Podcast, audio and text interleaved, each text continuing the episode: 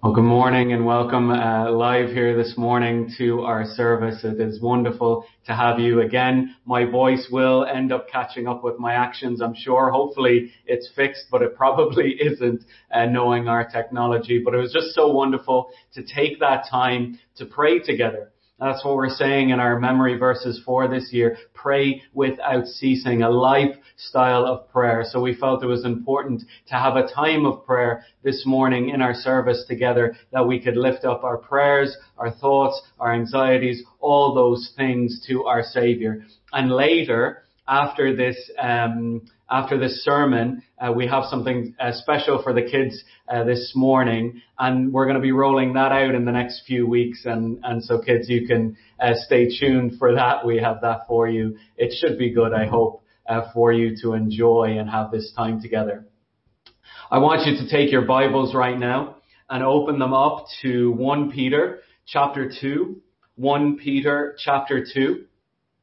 And we are talking about a difficult thing, a difficult topic in many ways over these next couple of weeks, and it is the topic of submission.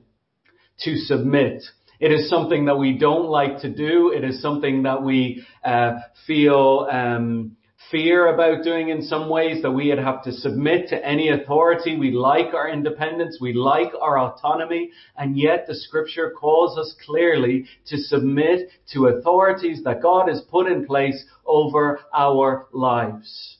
Or in these verses, it will say, call us to be subject to. Now last week we had somewhat of a controversial passage in some ways talking about submitting to the government and, and what that would look like being subject to the government and how would we play that out in our lives. But now I think this morning is somewhat maybe even more controversial of a topic, submitting in relation to masters and slaves, masters and servants. So what I want to do is read some of this section. I'm not going to read all of it um, right now, but I just want to read some of this section. And as I read it, I'm going to ask a couple of questions at the very beginning. 1 Peter chapter 2, and we'll look at verses 18 to 20 for now. 1 Peter chapter 2, verses 18 to 20. Servants, be subject to your masters with all respect, not only to the good and gentle, but also to the unjust. For this is a gracious thing. When mindful of God, one endures sorrows while suffering unjustly. For what credit is it if, when you sin and are beaten for it, you endure? But if when you do good and suffer for it, you endure, this is a gracious thing in the sight of God. Now, when we read this passage about servants and masters, about slaves and masters, when we read this passage, two questions often come to our minds. We're kind of confused when we see a passage like this in scripture. And so I want to deal with two questions first. Is this right? And is this relevant? What I've just read to you about servants and masters, about slaves and masters, you have got to ask first and foremost, is this right and is this relevant? As we talk this morning about the suffering servant, we ask first, is this right? Because many people would look on at this passage. Many of people who are not Christians, and maybe some of you are tuned in this morning, and, and when you look at this passage, what you're going to say is, is, see, I knew it, the Bible. The Bible is, is talking about slavery. Here it is. The Bible is this ancient, archaic text, and here it is. The Bible is advocating for slavery. Many famous atheists have taken these passages to speak against the goodness of God, and there are many passages that talk about slaves and masters, even in the New Testament, and many have taken these passages to speak against the goodness of God. And so your friend might ask you, well look, see, here it says in the Bible, servants and masters, and well you might panic and you might say, well it, it just says servants. Well, no, it, it, doesn't just say servants. They've translated it as servants, but the word is doulos, which could equally and probably rightly be translated as slaves. So what do we do with this? Is this right for us even to be talking about this? Should we not be questioning the Bible at this point? Well, there's a few things that we need to think about in relation to slavery in the New Testament time. In the New Testament time, when we ask the question, is this right? We need to recognize that slavery or servanthood, whatever you want to call it, it was different. It was different. It, often when we think of slavery, you might think of maybe modern day slavery or, or slavery in, in more recent times, maybe in American history or whatever it is. We often think of slavery in that category. Well, slavery was very different in the, in the ancient Greco-Roman world. Very, very different. In fact, slaves in that, in that time may have been better educated than their masters. Some slaves in that time were doctors and managers and maybe even teachers. Yes, some were oppressed, but some and many were treated well. It was actually part of the social construct of their society in the Greco-Roman world. So it was different than any slavery we might think of. It was also seen as quite normal. It was how society functioned and was structured.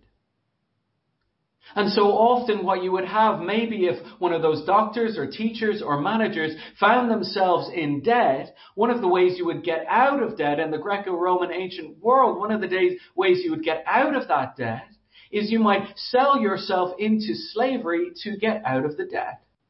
And then any in your family would then become slaves too or servants too. And that was a common way to get out of debt. And so it was seen in many ways and in many senses as normal practice and was a way in which that society functioned. Now, some New Testament scholars, they, they go too far with this and they kind of sanitize slavery in that day. But what we need to recognize is that while it was different and while it was normal, it still was wrong. It is wrong for anybody to own anybody else. And to have the concept in, in New Testament times that all slaves were treated well, that's wrong too. Many were treated well, but many were treated poorly. And so we still recognize that it was wrong. So then you've got to ask the question, well, why does Peter mention it? How can we say it's wrong when it's seemingly here in this text that he's saying it is right? What you need to remember, what Peter is doing is he's not condemning it and he's not condoning it. What he is doing is he's regulating it. Let me say that again. He's not condemning it. He's not condoning it. He is regulating it. He's, he's telling these small churches in Asia Minor, here is how you have to live in this social construct that you find yourselves in. It, it, it, would be no good for Peter to say to this small church, oh, this corrupt system that you're in is wrong. You need to revolt and get out of it. It would not have worked. It wasn't going to be at that time realistic for that to be the case. What they needed to know is not how to revolt against the system. What they needed to know is how are they going to live in the system that they find themselves in. So yes, it is wrong. Yes, it is different. It was normal. But what Peter is trying to do practically is here is how you are going to live. And then we have to ask the question then, well, is it relevant? If it was different, and if it was normal then, it's certainly not normal now. This type of slavery that they had then, it's not normal now. So then you ask the question, well, what's the point of us even reading this passage? Is it relevant for our lives? Can we take it and, and apply it to our lives in any way? Because it's talking about slaves and masters. It's not talking about any social construct that we have in society today. So can we apply it? And I would say yes. I would say yes, because all scripture is useful. It is God breathed. It is there for our benefit. So how would we benefit from this? Well, I believe if you strip things back from just the title of slave and master, you can realize that in our society, we do have certain social constructs that are very different from that, but we have social constructs that have an authority figure over us who we should submit to. Take, for example, the, the professor in college and the student. That is a social construct for education. The, the professor would give instructions and the students should submit and follow those instructions. If they don't, society and education in society will crumble. And then of course you've got the employer and the employee, the boss and the employee. And in that social construct, someone has to give instructions, someone has to submit to those instructions, and if they don't, uh, the workforce in society will crumble. And then, of course, you've got the governmental structures when you, when you see about uh, the guards and the police, and they will give instructions, and we, of course, have to submit. And if we don't do that, then society will crumble. And so in that way, we can take an underlying principle from this passage and apply it to our lives. And what is that underlying principle? Here it is from the verses that I have read to you. The underlying principle is this. We are called to submit even when it is difficult. We are called to submit even when it is difficult. I want to give you a scenario this morning that I think is going to run through what I say. And when I, when I give you scenarios, I realize that scenarios are very difficult because when I mention a scenario, everybody says, well, you know, what if, you know, lightning was to strike and what if, you know, like an elephant was to walk into the room and all these ridiculous things you can apply to a scenario and make it different and change it up. But I just give the scenarios in order to help you I know there are about a million different ways you could think about it and about a million different angles you could think about it from. But I just want to help us this morning as we think through this text and apply the principle of submitting even when it is difficult.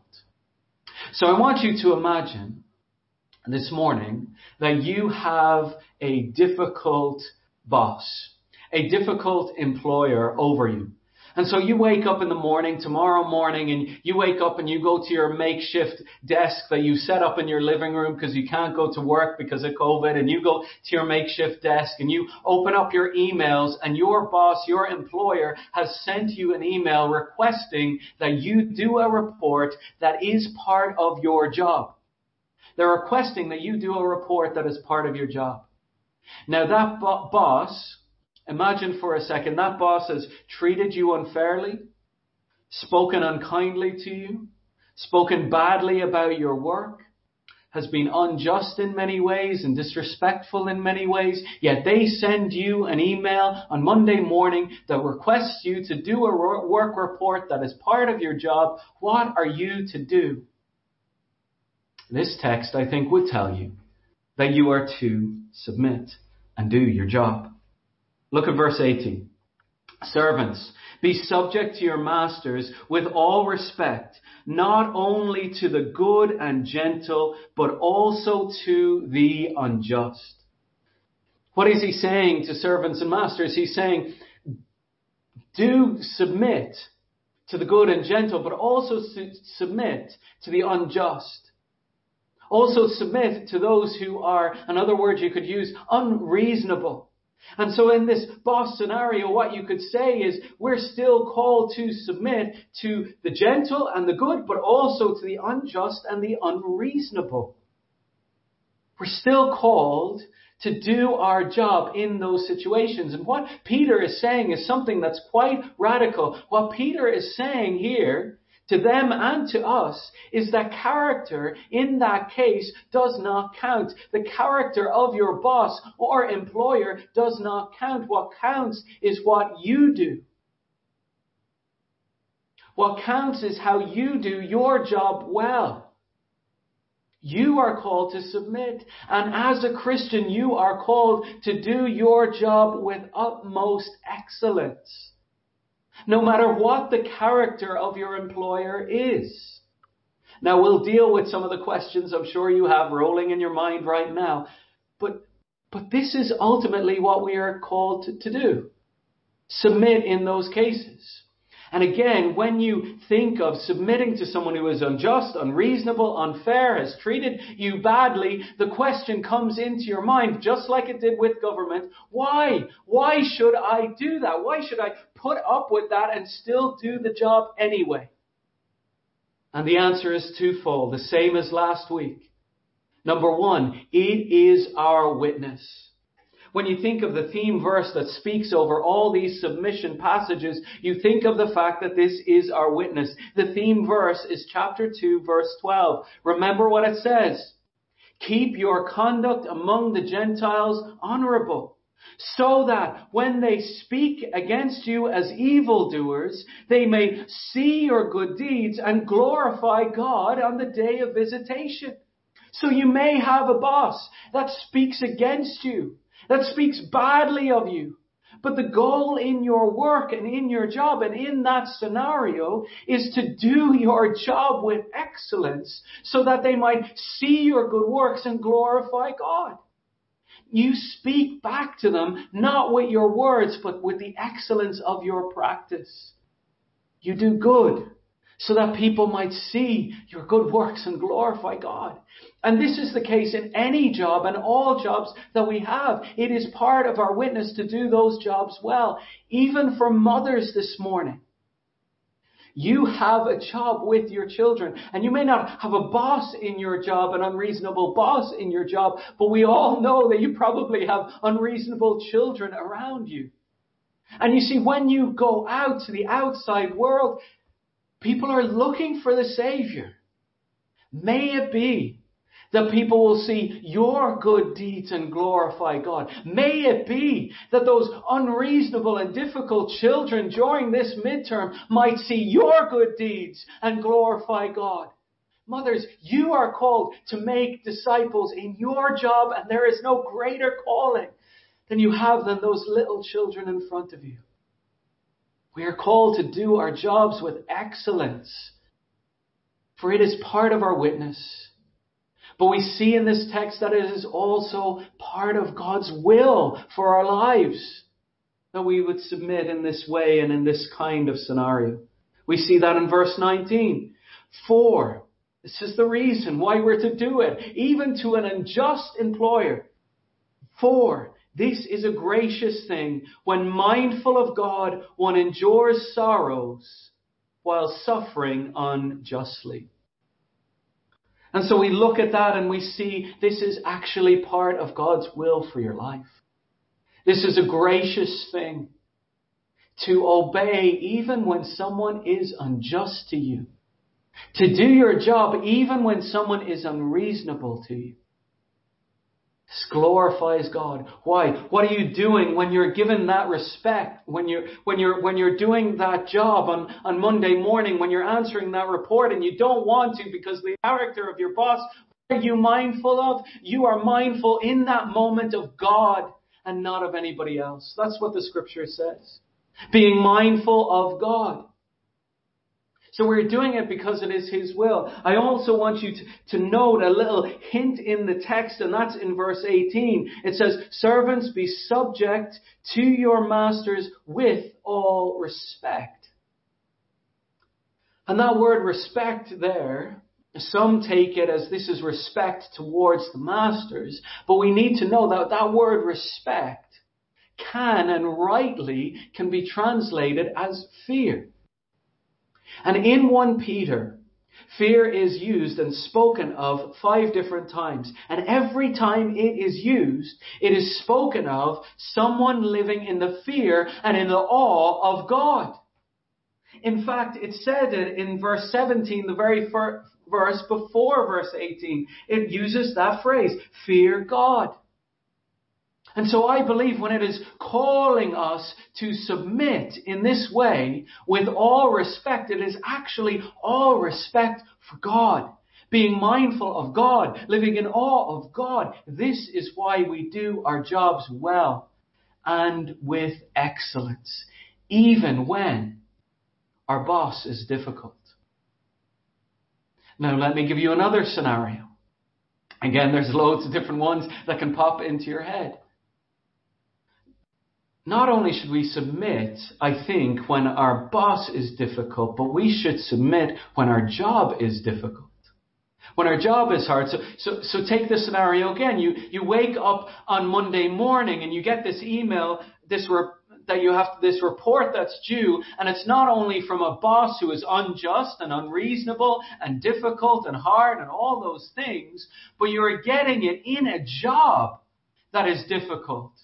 In a job where you are underpaid, overworked, and underappreciated. So now you've got those two factors, those two difficulties. Not only have I got a, a, job, a boss who's difficult, but I've got a job that's difficult. Now what do you do with that report? Well, you submit and you do your job with excellence. This is what the Christian is called to do. And we can get that underlying principle, I think, from verses 18 and, or verses 19 and 20. It says this, for this is a gracious thing. When mindful of God, one endures sorrows while suffering unjustly. When your job is difficult, yes, it may not be like the suffering of the slave back in the ancient world, in the Greco-Roman world and context, but your suffering in your job might be real to you and in your circumstance. So what do you do? You submit anyway, even when the situation is difficult. And then he argues for it. Verse 20. For what credit is it if, when you sin and are beaten for it, you endure? But if, when you do good and suffer for it, you endure, this is a gracious thing in the sight of God. You are working being mindful of God. You are working with all respect toward God and you are working in the sight of God. Therefore, you do your job with excellence, no matter how difficult your boss is or how difficult your job is. Now let me bring something up. You have an option in your job that is unique. And your option is this. You could quit. You could quit if your boss is too difficult, if your job is too difficult, you could quit. And that is a real option. And maybe, maybe that is the most wise and prudent option in your situation. What I think blows me away about these verses that Peter is writing, and it should cause us to pause for a second, is that Peter is writing to slaves that cannot quit. They cannot report any incidences to HR. Many of these bosses who, many of these slaves who are experiencing difficulty were just seen as things and objects. They couldn't complain. They couldn't quit. If they ran away, they were in fear of beating, murder, and jail. I mean, they didn't have the options that we had, and yet, Yet, Peter is saying to them, for God's will and for the purpose of your witness, continue to do good in suffering and in this situation and in your job, even though it is difficult. Submit. That is an amazingly high standard for the Christian, and yet it is what we are called to. So, you may decide, and you can, and it might be prudent and it might be wise to quit your job because of your, your difficult boss and your difficult job. But if you choose not to quit, as long as you are in that job, no matter how difficult the boss and no matter how difficult the job, I think it is clear from this text and the underlying principle therein that you would still submit knowing I'm doing this in the sight of God, not of men. That's what I think we're called to do. As workers in the society, as good citizens in the society, oh, that people might see our good works and glorify God. Oh, that the difficult boss might see our good works and be caused to repentance. Oh, that those we work with who are difficult and hard, that they might see how we knuckle down on Monday morning and glorify God. But let me bring to you another scenario, I think, here. And the other scenario is this.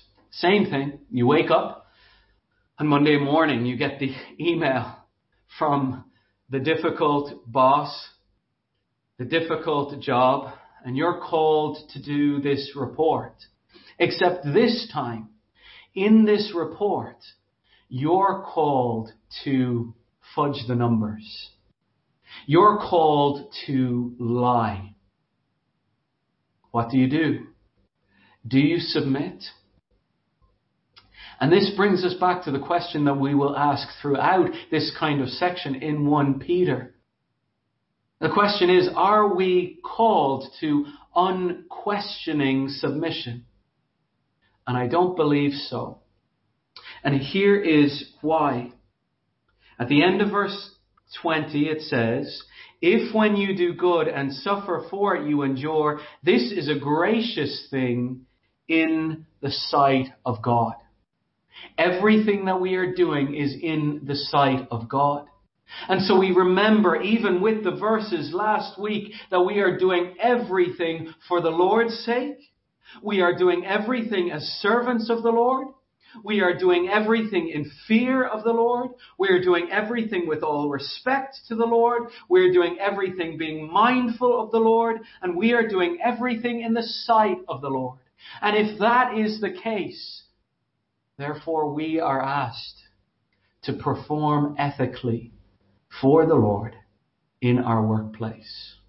And therefore in this scenario, you may not choose to, but you can and you should say no. And that might be difficult, but all our work is done in the sight of God. And so those are the various nuances and there's more and more angles that we can look at this with, but as we think of our, our difficult boss and our difficult jobs and our difficult situations, here is kind of some principles by which we can navigate it, knowing that as Christians, we are still called to submit even when it is difficult.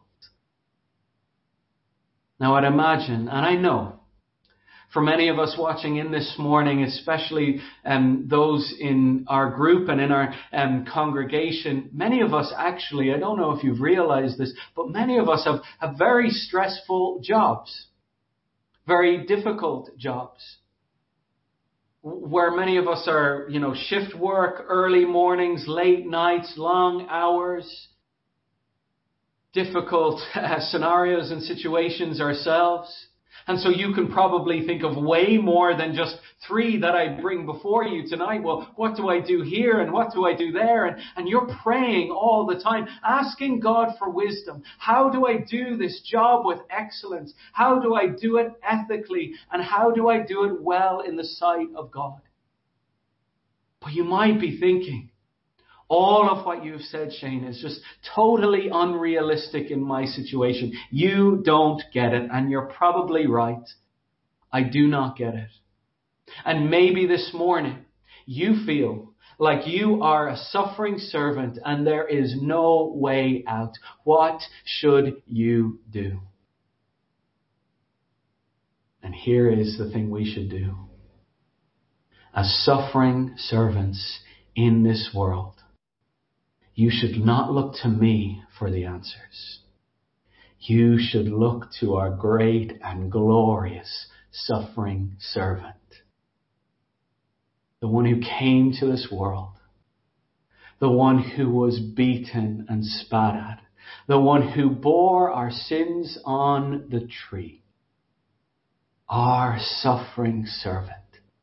Despised and rejected we esteemed him not, yet he was stricken, bruised, crushed for our iniquities. If you feel this morning like a neglected, overworked, suffering servant, you need only look to the suffering servant, the Lord Jesus Christ. And so that is what I think Peter calls us to this morning. Look to Christ, the suffering servant, first as our example.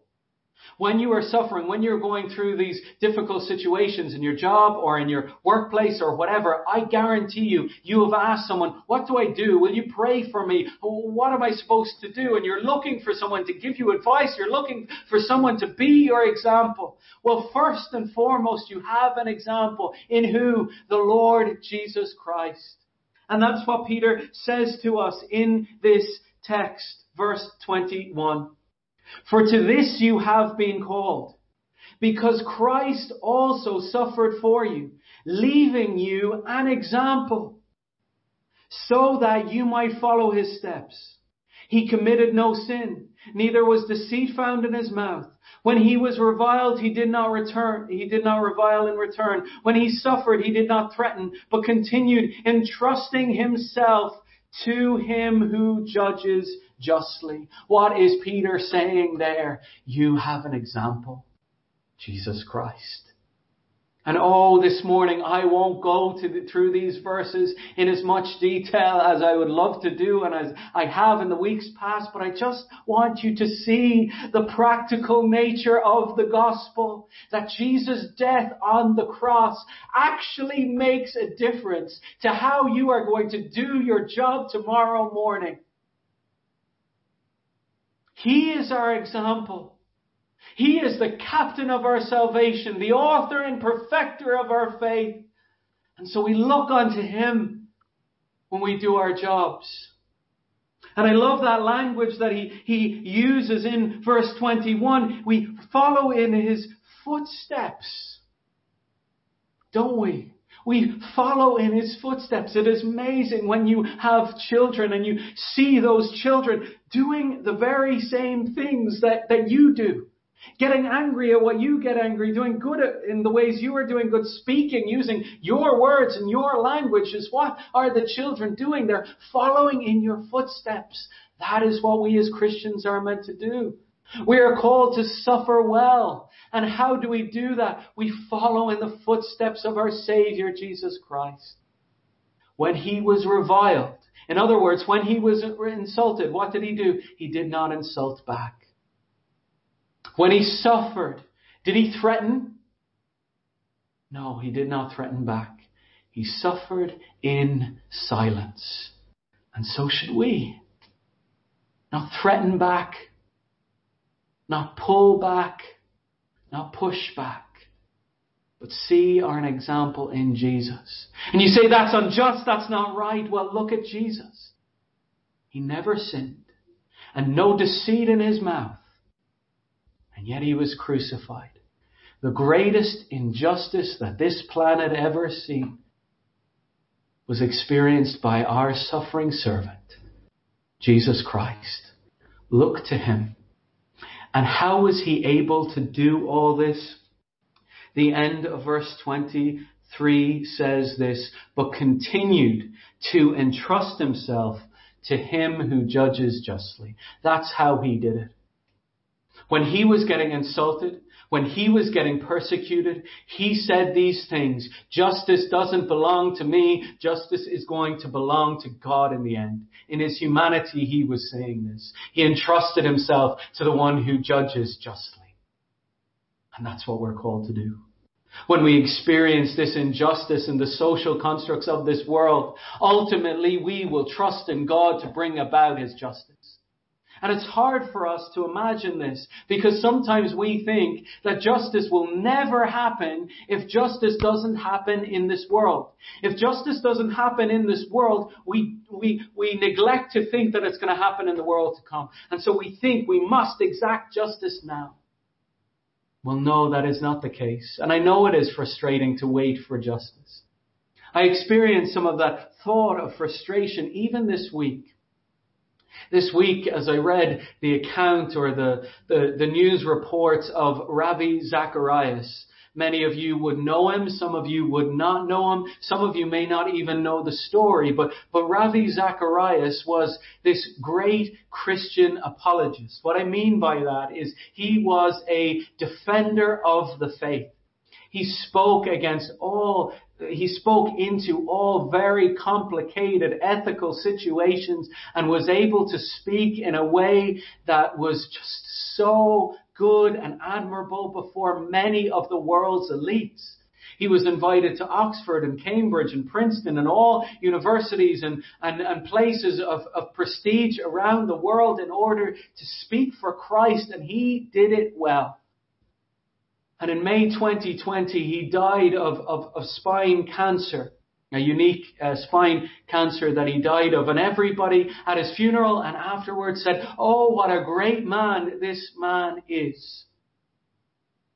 And then the reports started coming out that this man, a famous apologist, a famous Christian defender between secular people and Christian people, he was a man of notoriety. It came back that this great man and gifted speaker was living two lives. On the one hand, he was defending the faith, and on the other hand, I won't go into detail, he was abusing women. And it has clearly come out. And it is devastating for his family. It is devastating for the ministry that he set up. Many will lose their jobs and there is great ramifications for this. But when you look at the situation, and as I was thinking and praying about it, I, I kind of firstly thought, and wrongly so, where is the justice in that? Because you could look at his life and say, well, he got away with it. This only came out after his death. Where is the justice in that? But we as Christians are reminded from this text that we entrust justice to God. That ultimately justice will be served in that situation. And we can trust the judge who will judge rightly at the end of the day, even if justice isn't experienced in this world. And so in your situation in life, if you are experiencing just injustice, let me tell you this, you may not experience justice in this world, but what we are called to do as Christians is entrust ourselves to the one who judges justly. Look to the example of our suffering servant and follow in his footsteps. But you know what? It is not good enough just to say that Jesus Christ is our example as the suffering servant. No, he is much more than an example. He is our substitute.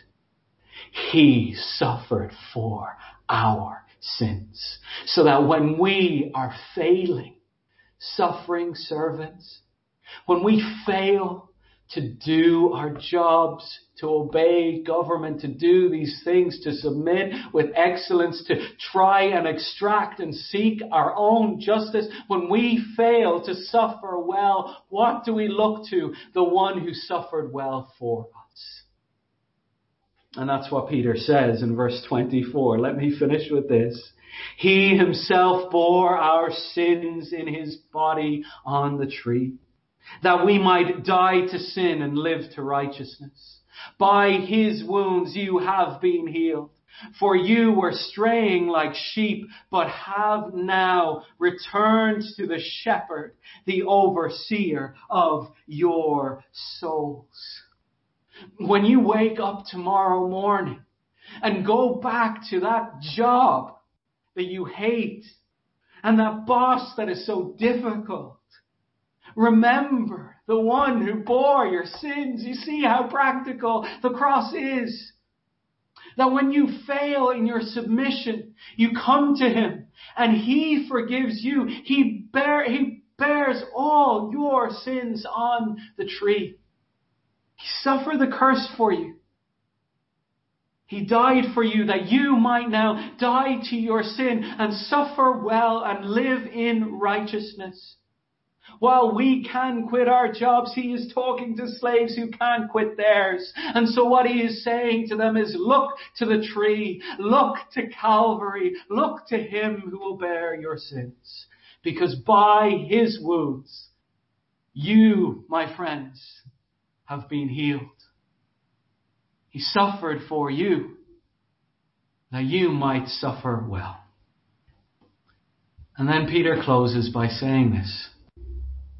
Remember, you have a shepherd who cares for you and oversees your soul.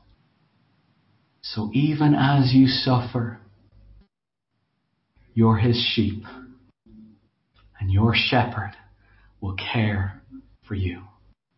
Brothers and sisters, let us be those suffering servants who suffer well, looking to Christ Jesus, the suffering servant. Let us close this time and sing His mercy is more, and then we will have a special time after that for you. Let's sing His mercy is more.